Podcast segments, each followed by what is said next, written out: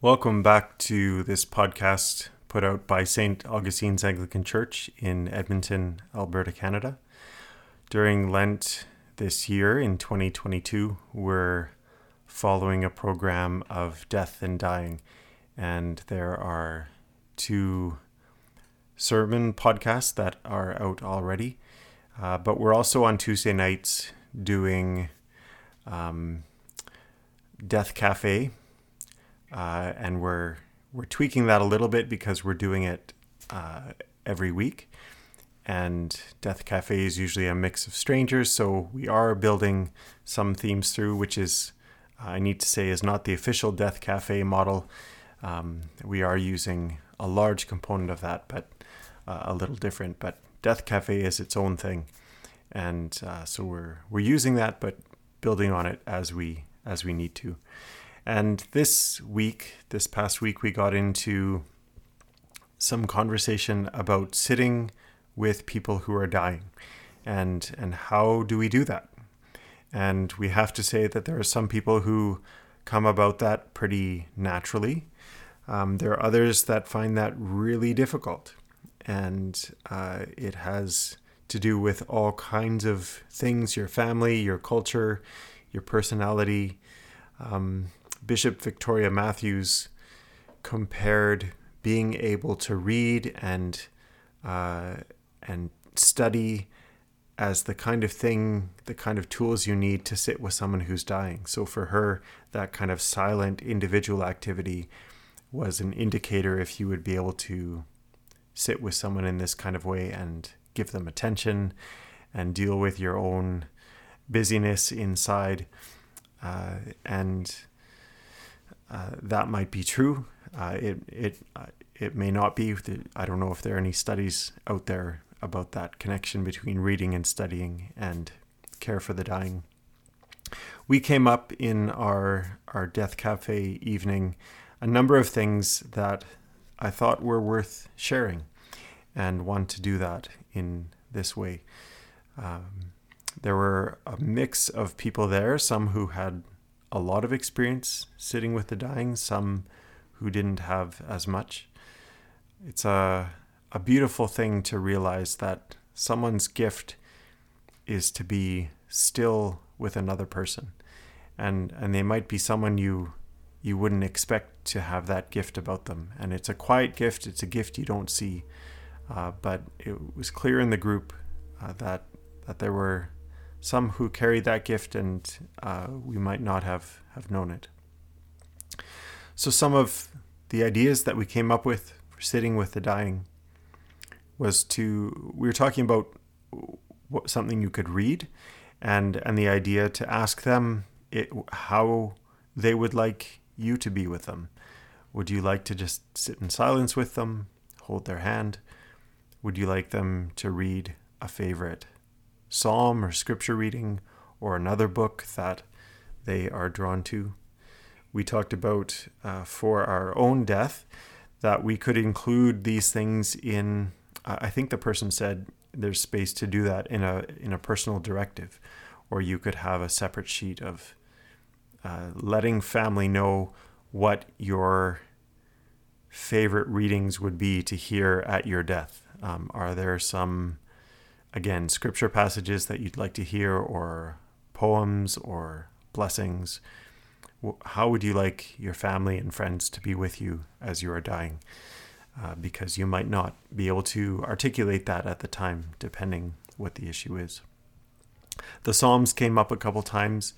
Uh, often, the Psalms include acknowledgement of pain and suffering, uh, of of great stress, and God's comfort within that and and they're the kind of words that you can you could read the whole book of Psalms to someone and and there would be a lot of good to reflect on for yourself and uh, and create a space of holy vigil for that person. There's a long tradition of praying the Psalms with the dying in those quiet moments. One of the ideas was to sing hymns. Uh, there was some laughter there because uh, not every family is a singing family, and and so that should be taken into account whether you are going to sing hymns. It might not fit with everyone. We talked about some people who are just great at telling stories and to reminisce with them, invite stories with them, tell your own stories. Uh, I I was thinking recently that you know depending on who you're with, there are some uh, moments when the person is comfortable with their dying uh, and they're just glad to have you, that you can laugh and kind of have a normal conversation. And I was reflecting recently that it's kind of a beautiful thing to be able to do that, to to just have a normal time together.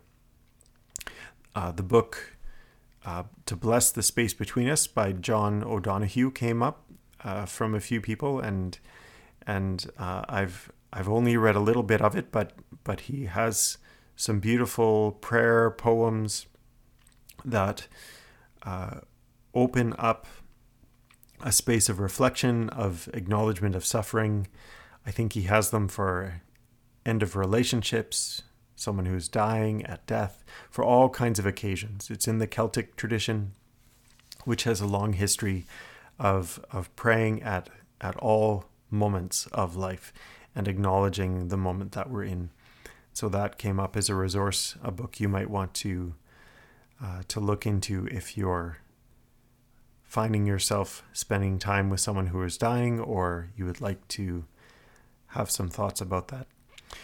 But maybe the reason I wanted to do this short little podcast uh, and and the the idea that we we ended on and and is perhaps perhaps the most poignant and most encouraging is we we we acknowledged that the best we can bring to someone who is dying is to be ourselves and and not feel that we need to be stronger than we are uh, or that we have to show a certain kind of emotion in that moment uh, we don't need to worry whether we are someone who cries a lot or someone who um, only, only cries away from the moment uh, we can we can just be who we are and uh, acknowledge what we're thinking and feeling at the right moment. Uh, and and that is perhaps the gift to the person to just be present.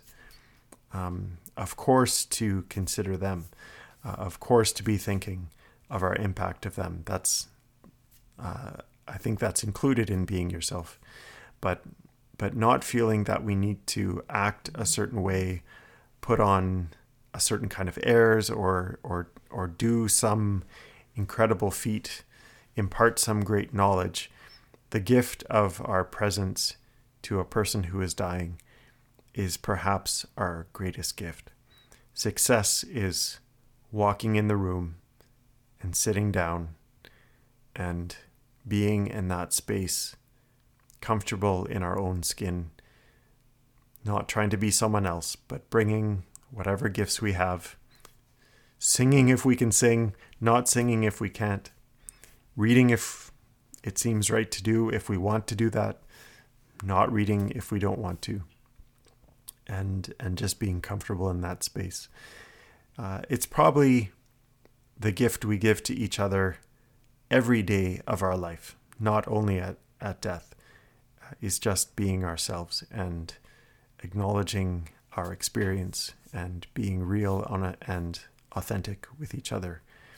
Perhaps that's one of the gifts of death is that it clarifies what is really important. And uh, what a beautiful place to come to that the gift we can bring to a dying person is ourself just there present with that one. So I hope there's something in that list that we came up with that is helpful. Let us know if there is something else that you think of or you have found helpful in your experience of walking with someone who is dying. And uh, we offer our prayers for you, especially who are walking with the suffering, who are struggling to think of their own death, and ask God's peace on them and on you. Thanks for listening.